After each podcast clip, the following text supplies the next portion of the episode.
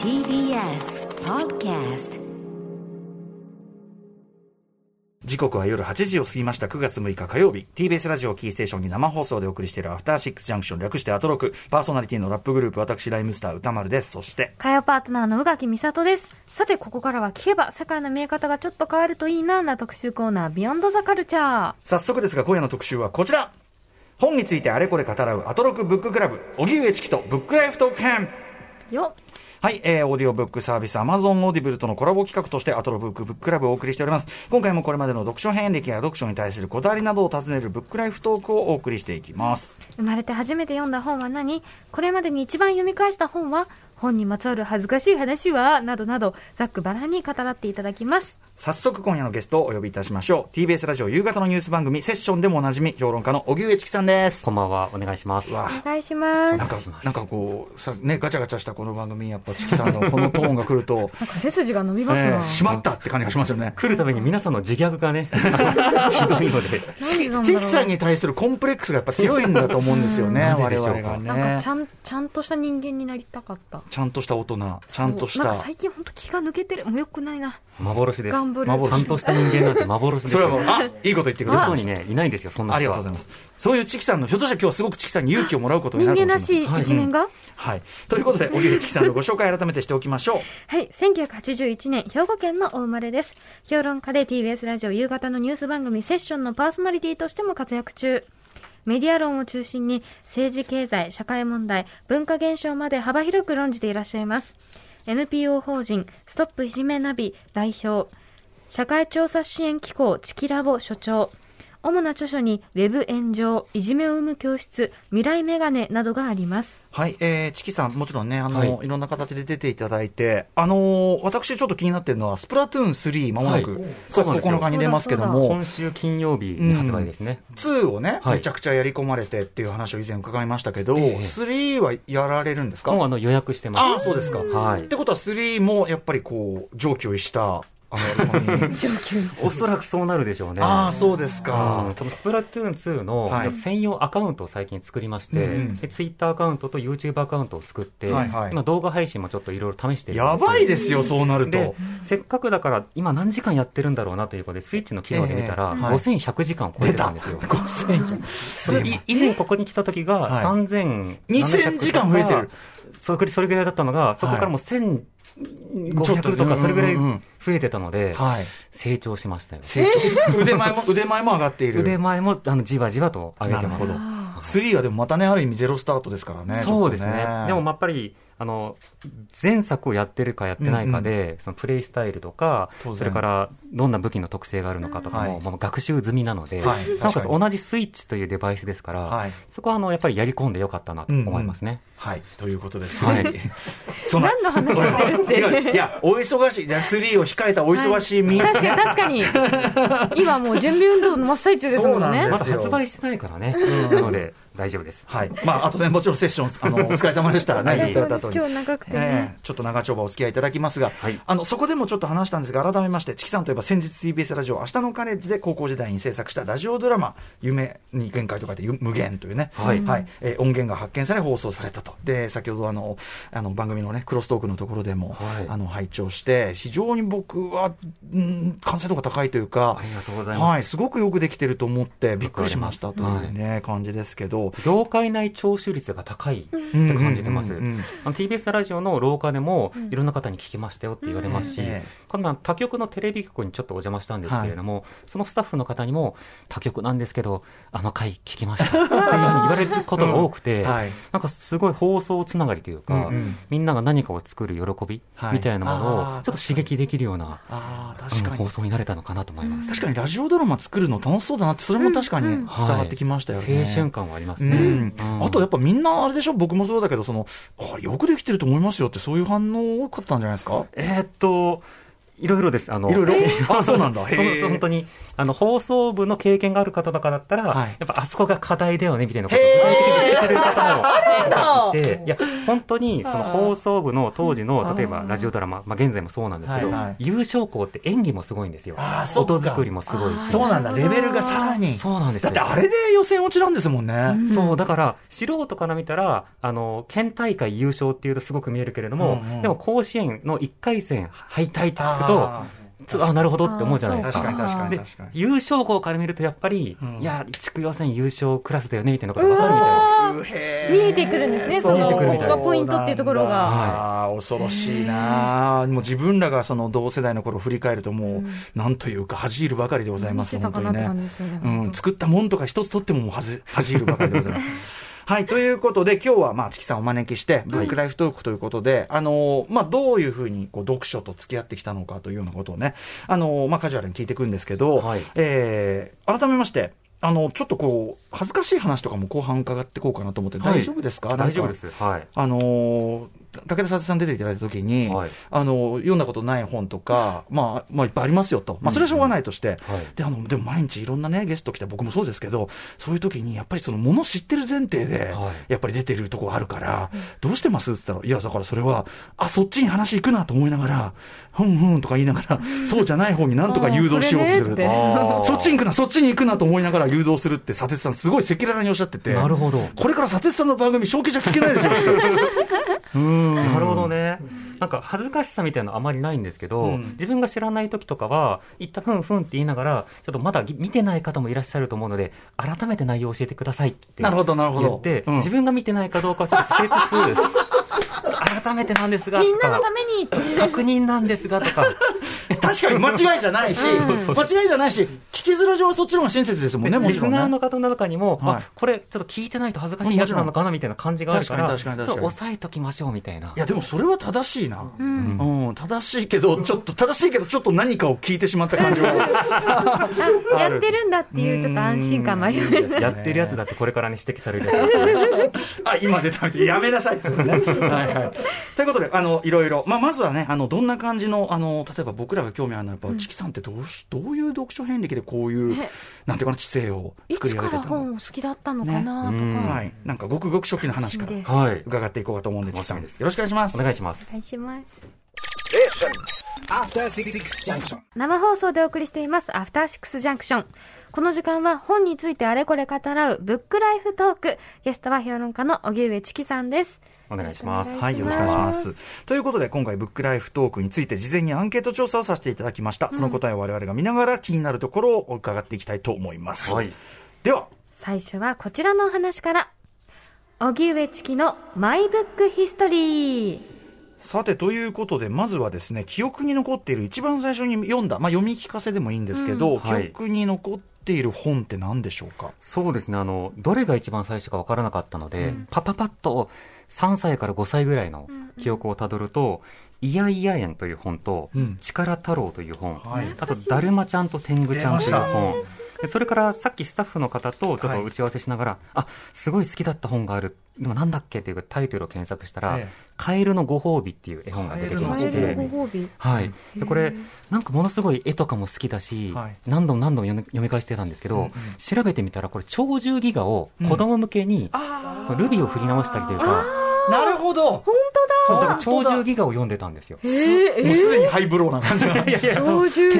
を見読む。いい絵本だったんだなと思ったんですけど、確かに確かに。なんかこの辺りをよく読んでたのを覚えてます。どれもこう、なんていうんですかね、クラシックなというか、1960年代、どれも1960年代に出版された、で、今も読まれてる、はいまあ、絵本のクラシックっていう感じそうですねあ、その前にまず、チキさんってこう、幼少時の記憶って、割とこう、遡れるっていうか、はい明確になってる方ですかいや、あの、本当に断片的なもので、うんうんまあ、一番古い記憶は、あの、なんて言うんでしょう、こう悪夢を見てうん、起きたら、あの、全部漏らしていたっていうのが、あー僕の幼少期の、あへえ。の、記憶、一番古い記憶で、すごい、なんか、なかなか複雑な記憶ですよね。そうで、悪そ夢はの夢の内容も完全に覚えてるんですよ。えすごい坂道を僕らが、僕とゆ同世代の友人がはい、鬼から逃げながらええ知ってて、で、僕だけ自分の部屋にこう入るんですけはど、いああのそしたら鬼が友人だけを追いかけて、はいああ助かった友人だけ追いかけてくれたって思ったら鬼が戻ってきてはい歯磨きしてるんです、うんだからあ友達食べちゃったんだみたい なあ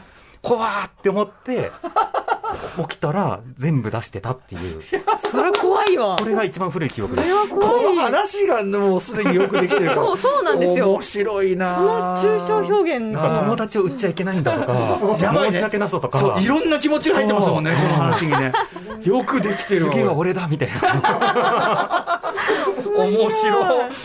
これ夢特集でもいける感じですけど、はい、で、えっと記憶をたぐっていった結果じゃあ一冊一冊伺ってきますが「はいいやいや園」これね僕も見た気がするけど、うんはいこれどんな絵本でしょう えっね、と、とにかくわんぱくな主人公のしげるくんというのがいて、うんでこの子があの幼稚園でとにかくいろんなことをやらかすんですよ、まあ、いたずらをしたりとか、一人で迷子になったりとか、はいで、この山の食べ物とか、この山の食べ物は食べていいけど、あの山のだけはダメだよっていう、うんうんその山に入っちゃうとか、あでもそういうようなことをしながらも、あの、なんでしょう、こう、他の人と交流して、何がダメだったか学んだりとか、うんそんな人の様子を見ながら、こっちが読んでる方が、はいあの、こんなわんぱくな子がいるのか、うんまあ、それに対して自分はまだおとなしいなってことを感じたりとか、 なんか幼稚園児のなんかこう、ファンタジックな、うんなんでしょうね、空想とかトラブルとかを、まあ、読みやすくまとめてくれるような、はいこれ、絵本というより児童書かな、児童書童話っていう感じだと思います。これは読み聞かせで最初はあれしたんですかね触れたんですこかれはですね、あの、家にありまして、うんうんえー私の母は、もう本当に毎週とか月に何回か、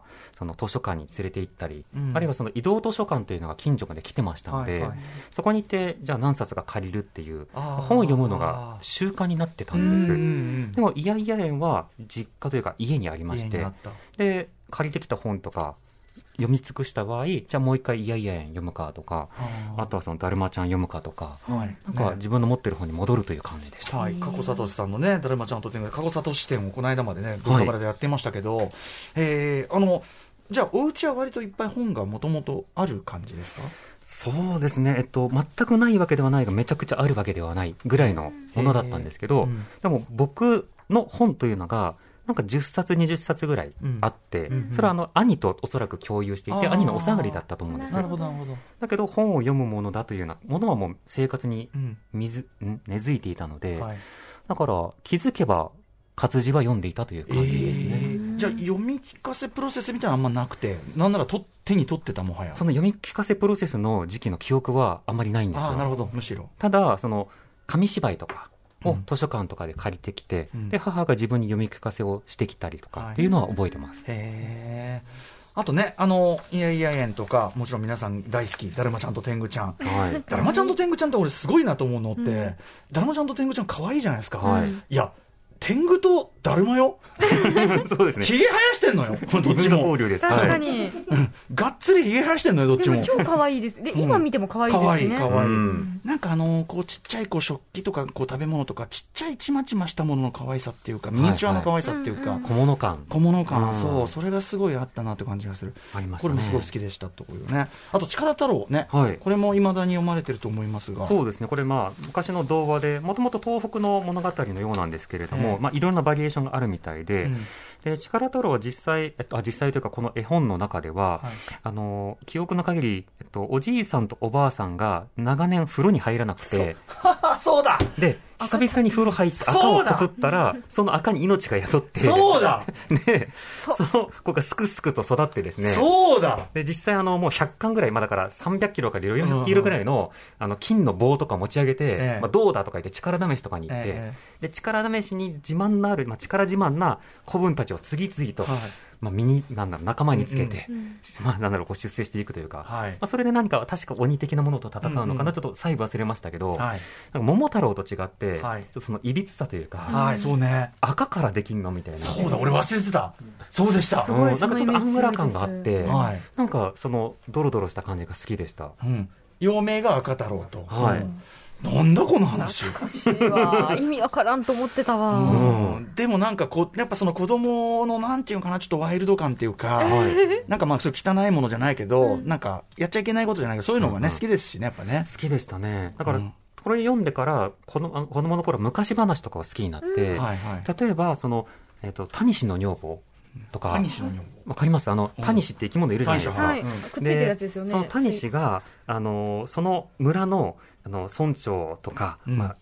偉い人に対して、これこれこういうことを叶え、できたら、ええその、お前の娘を嫁にくれみたいなことを言 って、まあ、実際、あの、口約束でいいよって言ったら、まあ、本当にそ何かが実現したんですね、そのサムシングが。はい。で、嫁に行かなきゃいけないみたいな格好になったんだけど、はい意外とタニシがいいやつでみたいな。ええええうんなんかそバリエーションがいくつかあったとタ思うんニですシけど。の女房日本昔話ですタニシはいタニシにはちょっと嫁 は、私もリベラルなつもりだけども、ちょっとい、やそまあ、そもそもね、本人の同意なくね、読みにやるっていそううですことよ、自その体通り、がその通り、まあね、よくない家父長的ですけど。拡張的だけども、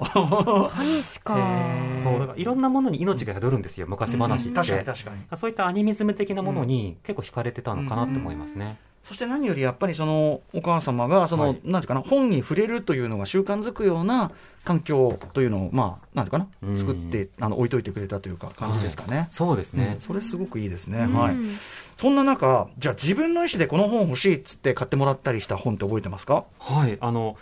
多分小学1年生とか、芽生えとか、うんまあ、そういったあの子供向けの雑誌はいからコロコロコミックとか、うんコミックボンボンとか、うんまあ、そうしたのは漫画雑誌を買ったと思うんですね。えあと、ジャンプとかサンデーとか。もう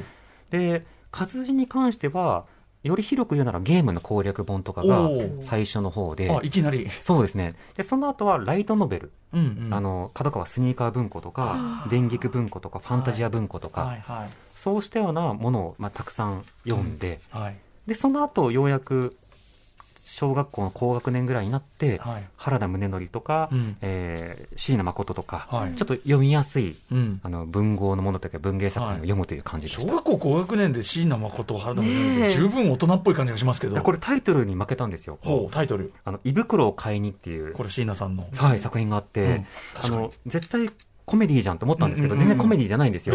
あの、家族介護とかの話で、んうん深刻な話で、はいだったんですけど、タイトル買いして活字読んで、うんで活字って大人が読むものだと思ってたんですけど、はいはいあれ自分も小説って読めるぐらいには漢字学んでたんだって確気かにづくんです。確かに読めますもんね読めはするそうそうそうそううんあじゃあ、もうちょっと読める対象を広げようかっていうのであ、ー活字の文庫とかをちょっとうろうろして、うんはい面白そうだなってものをこうジャケ買いするみたいな。でもその入り方なんか今言われて思い出しましたあのタイトルが面白そうだからで読むとちょっと分かってるのは分かんないようなんだけどでも文としてはまず読めるから、はいみたいな入りってあったかもしれないしねありました、ありました。うん、確かに確かに。まあ、それは原田さんもやっぱ、ムムムのとか、そういう、そうですね面白いって感じで。はい、うん原田さんの場合はとにかく原田さんは小説もねそのジュブナイルというか成長譚を書くのがとても上手なあー作家なんですけれどもエッセイがとにかくまあ珠玉でというかうんうん上手な方で、はい日常のちょっとしたようなこととかちょっとした失敗っていうものをはい見事に膨らませて、うんでも小学生の笑えるぐらいの,、うんあの分かりやすさでまとめるっていう格好だったのではい。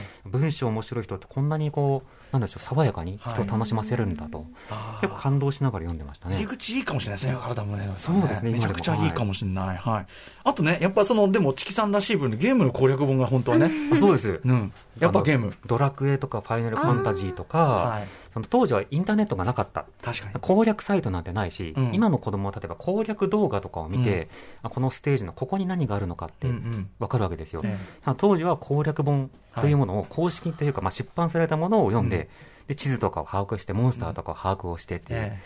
それが多分情報を入手する一つの手段だ、え。うん。まあ、どこかで気づいてからは攻略本を買い漁るようになりましたね、うんうんへえ、いいですね、なんかね。チキさんでも、すでにちょっとチキさんらしい。でもやゲーっムぱ、感やがっぱやっぱ賢い感じは出てるな、でもな。でもみんなコロコロコミックコロコ本当ロ好きなんだなってコロコロは今日うんずっとコロコロコミックの話してんですよあそうですか、うんなんでそう読わかんないんですかコロコロとかボンボンはいや読んでないあですそうですか、んでもそのドラえもんとか載ってたりとかした雑誌なんですよで子供にとってはドラえもんとか、うんまあ、当時だったらお坊ちゃまくんとか、はいうん結構幅広い作品が、まあ、コロコロあるいはボンボンなどにこう載ってたので、やはいっぱりワクワクするさせるのが上手な雑誌でしたね、しかもそのスパンがだから長いですよね、僕が子供の時からはいコロコロなんだから、ええだからそのずーっと、うんあの続いてると、今に至るまでね、続いてるわけだから、すごい流行を生むのがうまいんですよねそうですね、うん確かにね。例えばベーゴマとかはいはいあれははいポケモンとかもそうだし、えポケモンもどっちが先かというのはまた別として、うんやっぱり子供の流行に敏感で、はいで、それに対して応答していく。うんなんか、どっち断平っていうドッジボールの漫画とかやったら、うんめっちゃドッジボール流行りましたもん。うんあとそれこそね、そのドラクエの流行は、ジャンプとのそのなんていうかメディアミックスっていうか、はいそれありきっていうところがありますもんね、やっぱねそうですね、うんまあ大の大冒険とか、うんあとはその当時はアニメでね、そのアベルの冒険、まあ、あの別のドラゴンクエストのストーリーも始まりましたけど、はい結構メディアミックスっていうのが、今ほどメジャーじゃない中で、子供向けにむ、子供向けにははい、ボンボンとかコロコロでメディアミックスバンバンやってたりうんうんしたんですよね確。かに確かに。ゲームとうんアニメと、そして雑誌、漫画みたいなうんうんうん、そういったようなものが昔から好きだったのかもしれないですね。でも総本山コロコロですよ。コロコロ。うんでコロコロ好きな小学生がゴロゴロコミックだのコロコロ新聞だの作るっていう そのでその伝ほんと統みんな好きなんだなとそ思っれてでそれでいいと思ってんの か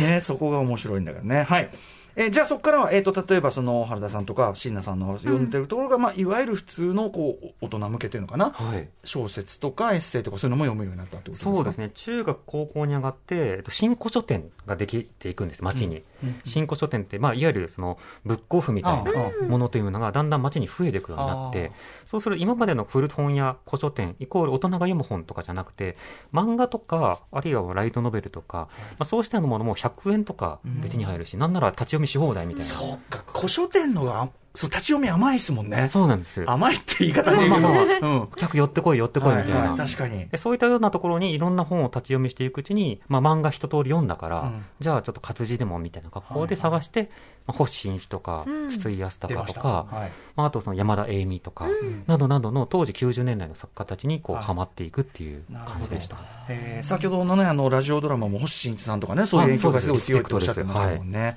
はい。えーでですね、じゃあ伺っていきますが、好き、本の中で好きなジャンル、あとその苦手なジャンルというのもあるでしょうか。好きなジャンルはまず学術書ほうとりわけあの社会科学系のものが好きです、あとコミック全般は好きなので、あのまあ、月に50から100冊何か漫画を買っては読み漫画を買っては読みみたいなへーことをやったそりれはは立派な漫画読みですね、相そうです数だけはすごい読んでると思います当。うんうん。で苦手なのはあの自分で考えながら書いたんです けど、ほんとこれねはい、え科学的根拠のない精神論が載っているインフルエンサーが書いたビジネス 書あれが苦手ですパンチラインだよ、これ。これ苦手なんですよねこのままラップになりますよ。さすがですねい。やまあそりゃそうだって感じがしましたよね。その嫌方いですよがね成功したのはあの素晴らしいと思うし、うんうん自分と違うジャンルとしても立派なエッセイとしては読めるんですけど、えだからお前も頑張れとか言われても、うんそれノウハウじゃないし、うん根拠ないし、なんなら精神論だし、そうですねなんならやったけどできなかったでしょ、つまり自分偉いみたいな、うんマウント取られてるような感じもしちゃうので、確かに。ちょっと苦手ですね。できなかったらね、お前のこういうとこ足りねえんだって話にもなっちゃうしね。そうですね、うんで大体キャラ自分と違うので、はいまあそうでしょうねそうそう、間 違いない。なんか陽キャな人が書くじゃな いですか、えやればできるみたいなタイ プのー 残念ながらね、売れて、残念じゃないね、売れてるのは結構ですけども、まあはい苦手とね。苦手です、うんはい苦手否定はしませんが、確うかんにううんむしろ否定したいっていうのは、もあるというか否。定したいのは歴史を改ざんする本とあとは差別を肯定する本、それはもちろんですね。これはもう書店に置くな、そう本当ですよレベルね。です、そうなんであるんでしょうねまあニーズがあるんですよ、うんうんまあ、う売れるから置くというのもあるんでしょうあけとど。世界を単純化してくれるっていうのはいははいやっぱりニーズがありますよね、なんか気持ちよくね、分かった気にさせさせてくれるってことですかね、やだっぱっねてあの大学とか行って研究して長年ずっとその問題に取り組んでる人よりも、うん一瞬だけその本とか140字のツイートとか読んえでえ逆転できるんです知識の、うんうんうんそういったような力を陰謀論とはいはいかはい偽科学って持ってるんですよね、はいはいはい。でもそれはやっぱりそのすごいなんでしょう努力を無にすることであるだけじゃなくて、はい他人を攻撃的にはい。こういざなっていくようなものでもあるので確かに。この辺はもう苦手を通り越して嫌い、あのだし、まあ、はっきり言うぐらいですもんね、その、あの、積み重ねてきたもんを無限にしてしまうって意味で、うんもうなんか社会の枠組みそのものがめちゃくちゃになっちゃうから、そんな嘘がまかり通ったりとか。そうですねね、大問題ですよね、これはね。あのあの、大手を振って、あの、目立つね、とにかくあの、新幹線の、あの、ショップの、あの、その辺に置くのやめてくれみたいなね。恥ずかしいもんねありえないと思うのよね、本当にね。 あとあの、グリーン車、ワオってあれやめてくれっていう ね。はい。えーさあ、そんな中ですね、いっぱい読まれてると思いますが、えー、チキさん。人生の一冊、これ難しいね。何か、うんはい。人生の一冊みたいなのを選ぶとしたら何でしょうか。これあの悩みましたというのはあの何を聞かれてるのかが分からなくて、うんすいませんなのでいやいやなのであの定義ごとに考えてみさたすんがで。ですす。こうあのすごいあなたの人生の一冊とはって聞かれたので、うん人生を変えた一冊という意味なら、はいあの新聞学入門という本新と聞う学んスキーマセラピーに関する本っていうふうに答えますうんこれ自分の人生が大きく変えられたからとこいれうこはとですねどういう本なんですか新聞学というのは新しい文学ですね。そうですね、えっと、これはあの私が大学に入った時に、はいその文学理論というものを学ぶんですけれども、その教科書に使っていたのが大橋洋一さん、まあ、東京大学の教授だった方がお書きになられた「新文学入門」という本だったんです、うん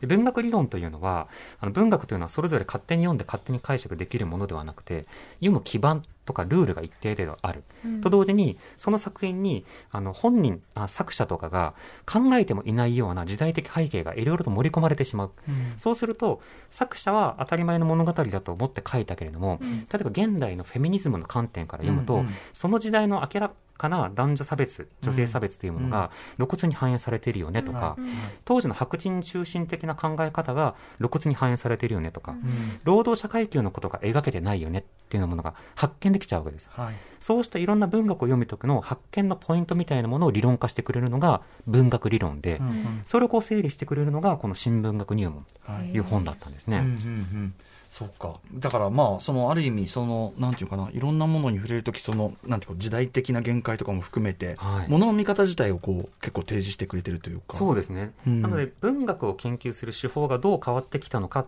ていう、まあ、そういったことを解説する本でもあるんですけど、はい後半は、まあ、現代につながるような例えばフェミニズムとか、えっと、ジェンダー理論とか、まあ、それから白人中心主義とかポストコロニアリズム植民地主義を脱却しようというはいこういった考え方って今だと例えばディズニー作品とか、うん先ほど話されていたアメリカのドラマとかだと、うんうんもう作中内に自覚的に盛り込まれてるじゃないですか、はいそれはこういった文学理論などの研究がある種作品に対して応答されて、うん今度は作品がそれに応答してるっていう、うんうん批評と作品のまあ豊かな応答関係が今うん起こってるんですよね、時代を超えながら確かそういったようなそのベースをこの本で学べたのは、にうん自分の人生にとって大きかったですし今でも有用だとはあ思います、えめちゃくちゃ読んでみたい、ね読んでみよう大橋洋一さん新聞学入門、えー、T ・イーグルトン文学とは何かを読むという岩波書店から出てる本です、これまだで手に入るんですかね岩波書店入ると思います、はいはいさあそしてもう一個あれですねえっ、とスキーマセラピーの本認知情報の本ということですけどはい、これはあの、まあ、自分がうつ病になって、うんその時ってあのハードなうつだったので、うんその本全然読めなかったんですうん活字も全然目に入ってこないみたいな、うんでそういった自分をこう回復させていかなきゃなならないなって感じていて、まあ、投薬治療とかしてたんですけど、うん一定程度落ち着いた時にようやく字が入ってくるようになって、んじゃあ何から読もうかって言った時にうつ病に関する本を読んではい自分がどんな状況にあるのかを学ぼうとしたんですね。うんうんでいろいろ読んだ中で今のその心理療法の中では認知行動療法これ今日本でも保険適用されてます、んこの療法というのがまあメジャーでかつ根拠があるでこの認知行動療法というのは、まあ、人々の反応の中でうん認知、ものをどう思うかっていうことところと行動それに対してどう対処するか、はいここを割と簡単に変えられると、うんで感情とか身体反応これはなかなか変えられない、うん熱いものを当てられてあちっていうのはやめられないですよね、でもその後取るべき行動とかいろいろ変えられるこういったようなその認知行動療法をさらに発展させたのがスキーマセラピーで人が何かを見たりした時にパッとこう物事を考える、これを自動思考というんですがその人がどんな自動思考をしがちなのかというのは幼少期などに積み重ねてきたいろんな体験や環境によってはい物事の考え方の型それをスキーマと呼ぶんですが、型が作られてきた、うんうんその方によって、例えば、どうせ自分なんてというスキーマがある人は、人に話しかけられて一緒に遊ぼうよって言っても、言ってるだけで言ったら嫌がられるんだろうなって自動思考してしまうう。んんそう自動思考してしまううちには、やっぱりいろんなうつ病とかにこうなりやすくなったりする。うんうんでもなんでじゃあそのスキーマが作られたのかっていうことを過去を振り返って考えながらうん、自分の心と向き合っていくっていうセラピーがうん、スキーマセラピーなんですうん。ねうんだからそういったような意味では、あの、出会えて自分の心と向き合うことができた、あまあ、ものですし今日本の中でこのスキマセラピーできるところはちょっとずつ増えているので、うんうん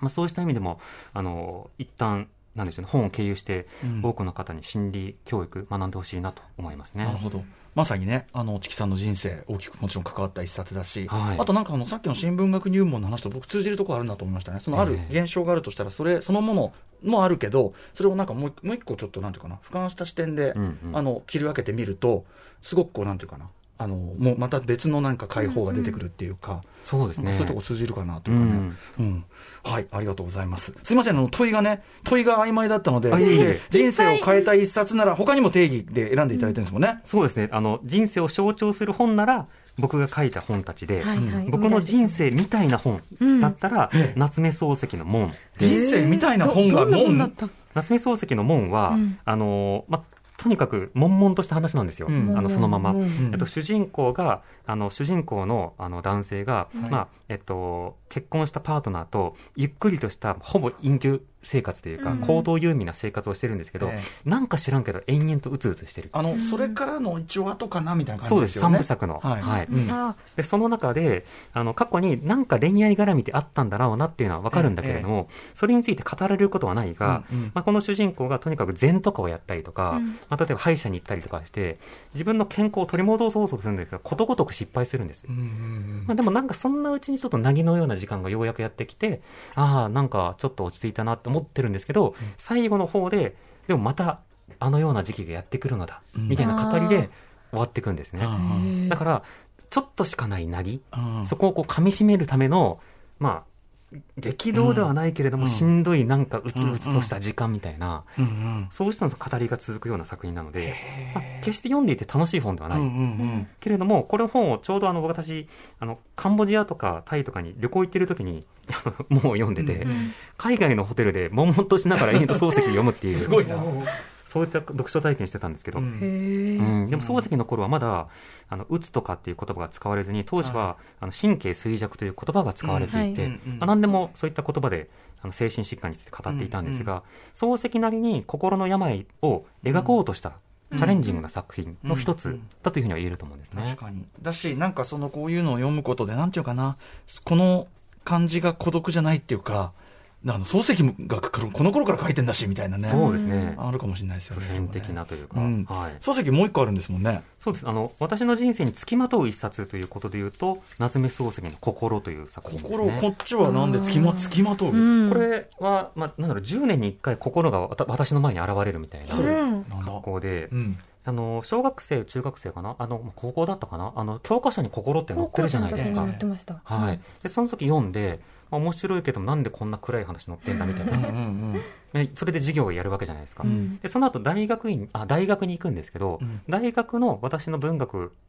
を学んだその師匠が漱石研究者おで、うそこで心をみんなで読むっていうゼミをやってうんやってたんですう。んでそれから10年ぐらい経って自分が物書きになって、うんそしてその師匠からちょっと漱石の解釈の本を出すから、うん君も心でちょっと書いてみないって言われて、うんその時心論を自分の中でチャレンジしてみたんでうす、んで心ってあの主人公がいて先生がいてまたこれまた先生が延々とうじうじしていて、ううんうん。で何があったんだっていうとどうやらうん過去に K という人を、はい。あの同じ下宿に住まわせていて、ははいい。でその K を K がもう本当に貧困で家族から縁を切られていていかにもこうちょっと儚そうな人だからということで、自分のところに呼んで一緒に生活をしてたんだけど同じ人を好きになって、うんでそのお嬢さんに対して自分の方がちょっと一手先に声をかけてプロポーズして、まあ、求愛をしてで婚姻の承諾を受けて、そしたらそのことを知った K がその後亡くなったっていう、うんまあ、そうした物語なんですよね。で、まあ、暗い話だなと思ってたんですけど、でもあの大人になってから自殺とかメディア論とかについて学んでいくと、うん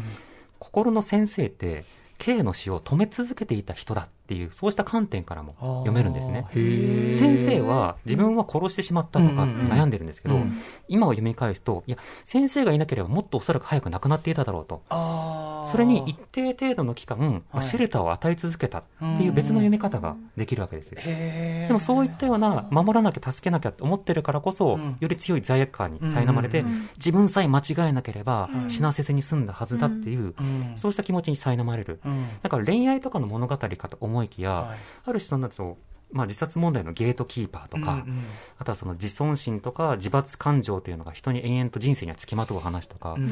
いろいろ深い話だなっていうのうにん大人になってから気づきまし、してかもそのケアをしようとした人だからこそその傷を得てしまうってことですよね。そうですね、はういん関係ない人の死だったらある意味、うん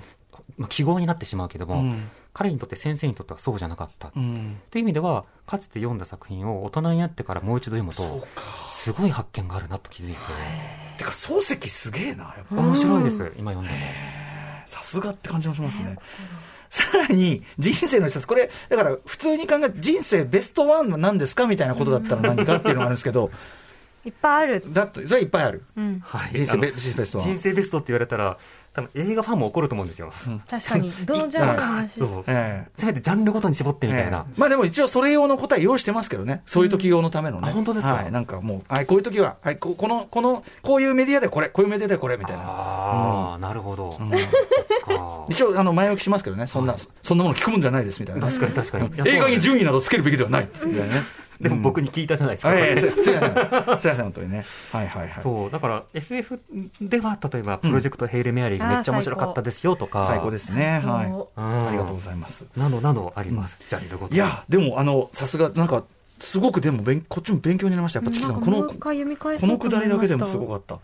はい。ではですね、ちょっと次のパートに行ってみたいと思います。読書にまつわるあれこれなんですが、本を読むスピード、いっぱい、あのね、毎日放送されて、その関連の本とかありますが、うん本を読むスピードって早い方ですか遅い方ですか早い方だと思いでますしょうね。でしょうね。無理。じゃないとね。ううん ん。これはもう身についた速さって感じですかそうですね読書ってやればやるほど早くはなるんです、んあうんの特に学術書はそういう特徴がありましてあ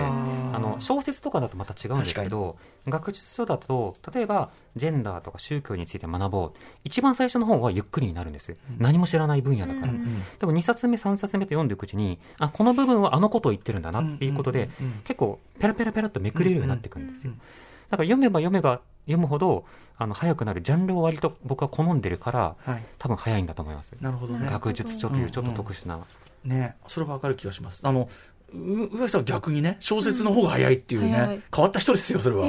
でも、だからそれはある意あの味、その同じですね一定全部入っ一定で、こう、なんて言うんだろう、その、伸びたり降りたりしないじゃないですか、その知識が。うんもともと全部ゼロベースで。うん大体あもー確かう同じ速度、初速で走れるけそうどかそうかそう、学学術書とかね、新書だと、最初はどうしてもゆっくりになっちゃうからう、んうんしんどい。でもなんか言ってること近いのは多分、一旦入っちゃえば早いって言ってたじゃないですか、その世界に。だからそのインストーだいル、ぶインストールされちゃえはばい早いっていうのは同じことかもしれないけどね。そうですねうんえーあとですね、これ本いっぱい読む人、そしてその例えば番組やっててね、こう、参考のあるじゃないですか。で、持って帰って。はいさあ、本の収納という。ねはいはいこのあたりどうされてますか本の収納はあの私の部屋にある本棚を全部まず企画統一してるんです、うん、うんいっぱいあるってことですか、本棚は。えーっと十何本かあって10何本こうすごいぞ。はい、あまあの、3×5 列の本棚が、うんえっと、10いくつあってう、ん今、家のサイズがすごいことになってる。で、 同じ本棚のものなのでうん、なので、えっと、棚と、あと段ごとにうん本の、えっと、種類を揃えてます。うんこの棚は、えっと、政治経済。ああああこのあ棚は、えっと、アメコミ。あでこの棚は、例えば宗教と政治とかうんうんう、ん障害のはい分野とかう、ん小説とか、うんはいもう棚ごとに分けてますね、図書館大雑把にみた図書館っぽいですね、あ、かもしれないです。はい。えでもそのなんていうのか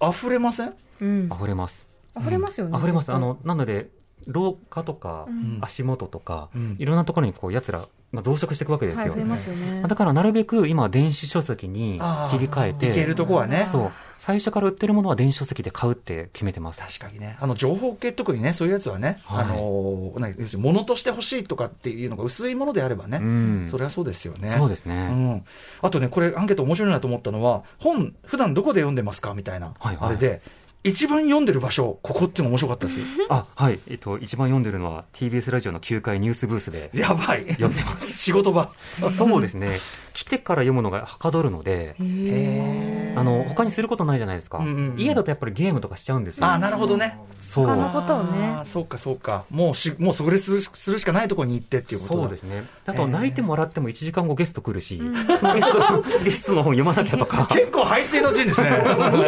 あでる。のねこれスタッフもね、うん本番直前にちょっと今日のゲストこの方だからって言って、はパッと本渡すことあるんですよあー、マジか。本当に本当に僕ならちょっと君っつって、そ いんやいなや。せめて昨日言って、みたいたな。だ僕のスタッフは、まあ、僕と合わせてその異常な関係で、うんうんその例えば原稿なくてもチキ君やれるしなんなら10分前に本渡しても読めるしみたいだしっていうの が読めない慣れてるんですよまあね、だからそれは知識力ね。で識パ実ワーあ際る慣れあの慣れてるし、うんあの読めたりはするんですうよ、んうんうんあの慣れてる分野とかにもするので、だからそのなんでしょうやっぱりよほどの時はそのあうんで、うんうんよし来たみたいな、まなるあ、ほじどゃあってこうバトンを受け取ってすげえ。走り出すみたいなスーパ感ーじ俺、僕はできない からね。真似したらダメよ。僕はできないからね。僕はできないよ、本当にねあら。事故になるからね、本当にお願いしますね。ケースバイケース。 あの、ま、稀にあるというふうに補足しておきますけど。はい。はい。えー、もう一個いこうかな。あの、飲食します、読みながら。あしますします。うん。もう、もう、てか、四六時中読んでる派っていう感じですか、じゃあ。例えば、その空いてるとこは そう。ですね僕ご飯が嫌いでご飯食べるのが嫌いなんですよであわのごかんない飯食べると何かを中断させられるじゃないですかずっと本読んでたり、うんうんうんずっとゲームしてたいのに、はいはい食べなきゃいけないっていうまのあ、が、その観点から言えばそうかもしれない。そうだから丼物とかカレーがすごく好きで丼物はやっぱりあの食べるベクトルがい、ね、一方向ですもんね。そうそうそうこういってあこういってサンドイッチならないから。もう一方向だから。んそうサンドイッチ。あの三角食べとかいらないはいはい。うんうん。定食とかオールインワン午前とか、はいはいあのそうなんか9つに分かれてるお重とかあるじゃないですえか、えあれいらないはい。やっぱ一直線 ね。もうカレーでいい一直線はいうん混ぜろってことなんだもうそれ、うんで片手で食べられて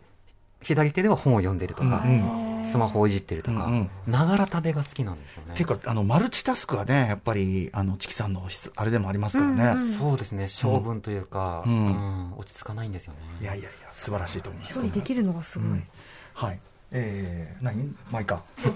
まあいいか。はい。じゃあ次行ってみましょうか。最後のテーマはこちらです。おゆえちき、本にまつわる恥ずかしい話。はい。さあ、ということで、はい勇気をもらいたいと思います、えー何度も挑戦しているのに読み切れてない本ってありますかこれはねないんですよほうあの見限るのが早いので、ほうほうあの例えば途中でちょっと辛いって思ったうら、んう二度は読まないんですよえー、ああ、なるもほどうさよなね。らしちゃうんですさよならしちゃいますへたーだ後であれ本当にいいのにそこからがいいのにって言われたら、うんうんうんその先ちょっと行こうかなって思いますけど、はいはい。最近も3体、うんうん、で3体。うんあの2巻目でくじけてあら、あのあれ誰が誰だっけみたいなああ、まあそういう問題あるよね。そう、うんあのゲームオブスローンズでもそうなんですけど、はいはい確かにあの長くてキャラ多いやつ、うんちょっとついていけないんです、わそかれりはまっていうのがあってありますね。そう割と離脱組になるなタイるプほどあ。ー今ね、でも構成作家古川光が3体、三体すごいの、顔三で体訴えの、かけて三る体のその第2部、そこがいいんじゃないって、今言おうとすして2るんだが一と番思うんですよ面白いね。んですって、あうんね、あ聞くんですよでも一巻であんまり何も起こんなくてまあセッティング、いかんセッティングですもん前振り長いなみたいな、わかりますよわかりますわでも分かる、めちゃくちゃ分かりまわす。かりでますも、その見切りが早いがすごいですね。潔がいい、これはね。そうですねうん他にも読みたいのあるからなみたいな、はいなるほど。時間は有限ですものね。はいまあ、はあとですね、恥ずかしくて人に言えない、まあ、ここで言うんだから言うんだけど、うんはいえー恥ずかしながら読んでない名著とかありますかはいえっと、まず恥ずかしいとはあまり思わないようにしてるんですけど、これははいい、そりゃそうでこれはす。いい。あのよ何を読もうが自由ですから、そりゃそうですくそこの、この言い切りいがやいやたただ、ただあの、海外文学と呼ばれてるものは、はい99%読んでないです、僕99%、うはんうん名作と呼ばれるような、例えば、うんチェーホフとか、あーシェイクスピアとあか、ーうんもうポーとか、うんうんあとウルフとか、うんまあ、この辺り読んでないです、うんうんで。カフカとサリンジャーはなぜか読んだんですけど、ええあとはもうドフトエフスキーだの、ええなんだのなんだのって、はいはいだから映画とかで引用されるじゃないですか、シェイクスピアだねみたいな。はいはいそれからもう、うん、そうなんだ、みたいな。えうんでー、でもシェイクスピアそのものを戯曲とかさそああいううのをさもは読んやもう使われすぎてて、その直で読んでる人はね、うんそう実は多くない率としては気もしますけどね。ですけど、もう前提教養にされるじゃないですか。まあね。で、読んでないっていうことを恥ずかしい空気出して引用してくるわけですよ。ああ、うんそうそうか。うんでも確かにシェイクスピアのなんかセリフとかよくなんか引用されてあれ何なんだろうと思ってます、うんそう。まあねロミオとジュリエットすら僕映画ですら一個も見てないですから。あいああや、まさに今日いっぱい話題にしましたけいどっぱいね。話に、うんまあまああの死にますまあ、それしてねね、理解してるんですよね。はいうんそこはしてるんです知りよま。え英語圏であればさ、きっとさ、我々が、その、なんだろう、その、源氏物語なんだみたいなさ、それなりにどうしたって触れさせられるように、はいはいはいはいまあまあ、まあ、触れさせられてるからみたいなところもあるんじゃないそれは。。そうですすよね、こすり芸の対象みたいな。 こすり芸言い 方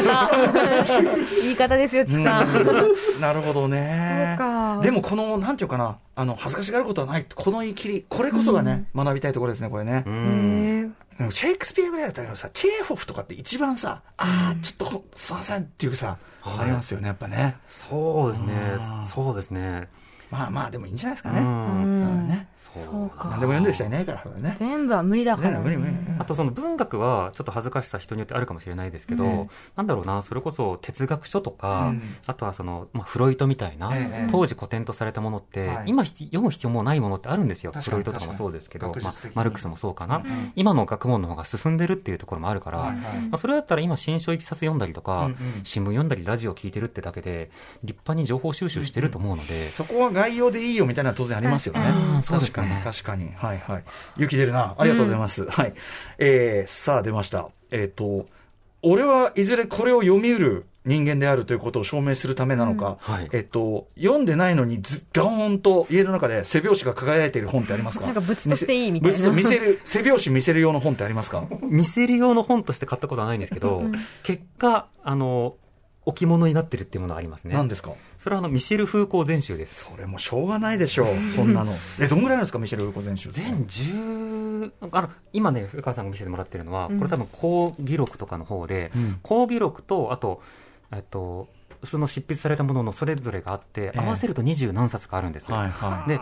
最初買った時は、ええフーコーにすごく興味があって、うんうんまあ、権視あのかあの監視権力とか、はいはいまあ、あの例えば政権力とかいう、いわゆる人今の人間につながるような、うんその、まあ、権力のあり方、今の人間を監視するような人、まあ、権力のあり方についてもっと学びたいと。はいじゃあその古典は風光だろうということで、うんうん一から学びたいということ、大人買いしたんですよ。ええドーンと、ええで、買ったんですけど、やっぱ人は一気に買うと読まんですね。逆にそうか。それはそうまかずもその山がそびえす、山にしてどうすると最初そうにです。。あの、必要な読書がやっぱ一番吸収力高くて。そりゃそうだよなうんべき論で始める読書って、やっ確ぱかに吸収力悪いんですよ。確かに。これをやっとくべき。そうそうそうそう。 確かに。それこそ学校の勉強みたいなことですもんね。そうこの勉強をしとくべきって、まあ、それは今やろうと思ったのにってうなるんそれはその、そうかもしんないけど、はい入りづらいですよね。そう。広辞苑の「あ」から読むみたいなことは絶対やっちゃいけなくて。確かに。あ、あ、あ、別に今必要ないです。今必要ない、今必要なうんいもの、うん自分の調べたいとこだけ調べとかいいと。うんう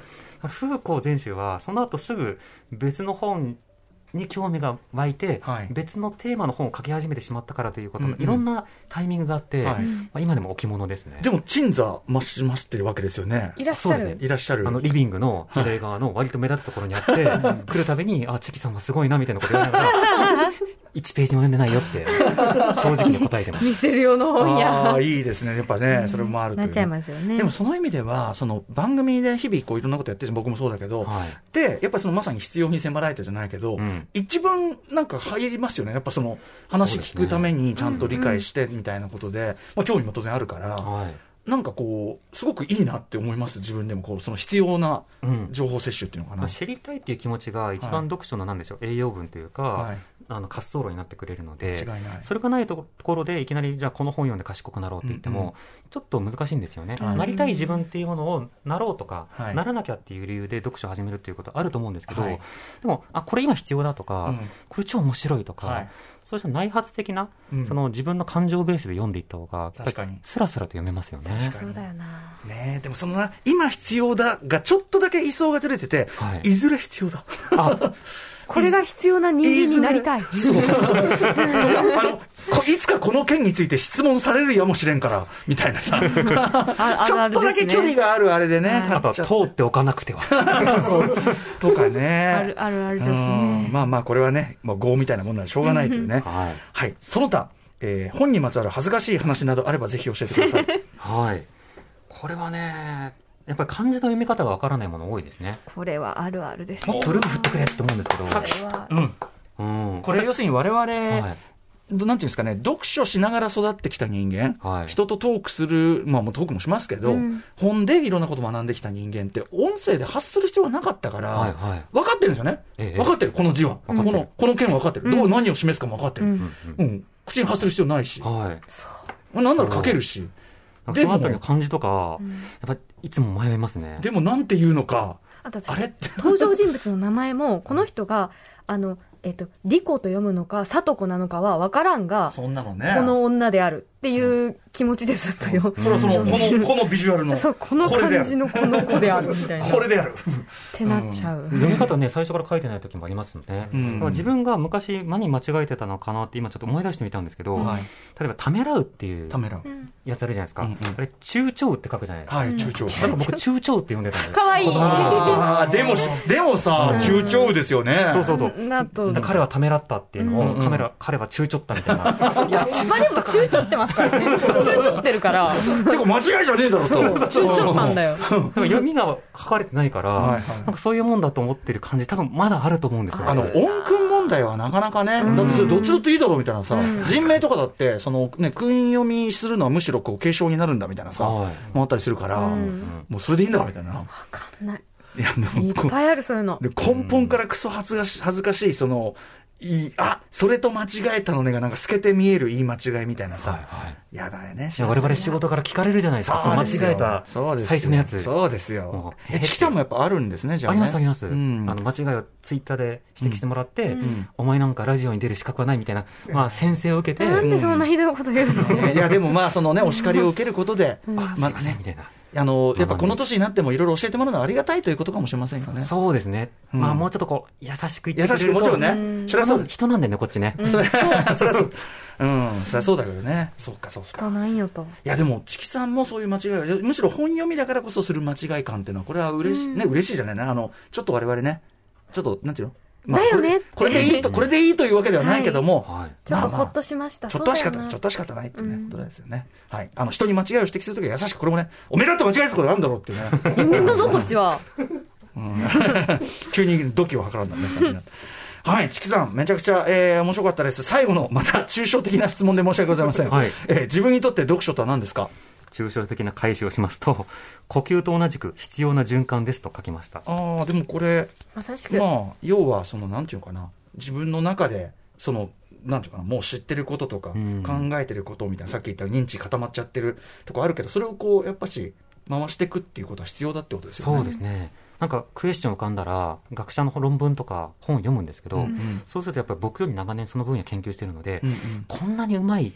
ワードあるんだとか、ああーこういう名前がついてるんだって発見をさせてくれるんです。あでそれを知ると今度はそのことについて書いている本を読みたくなって、んでそれを読むとまた別のことが出てくるからっていうのでどんどんどんどんこう、うんうんついでついでっていうなんか息するように読んでいると同時に、はい何か読むと次の呼吸がしたくなるみたいな、うんあーそう、だって吸わないと出せないですもんね。はいアウトプットができないというそのか。知性のあり方としてとってもこれはいいですね健全なかことかもしれないだって、うんその、まあ、科学的科学の話されてましたけど、はいその社会のあり方とか人間のとかこう人間関係のありようとかだってまあなんていうかなそうやってこうこうだって思い込んでるだけじゃ本当に腐ってっちゃうっていうか、うん回していかないと、はいどんなに立派な人でさえ腐ってっちゃうっていうか、ですもんねだからねそうですね、うんうんうん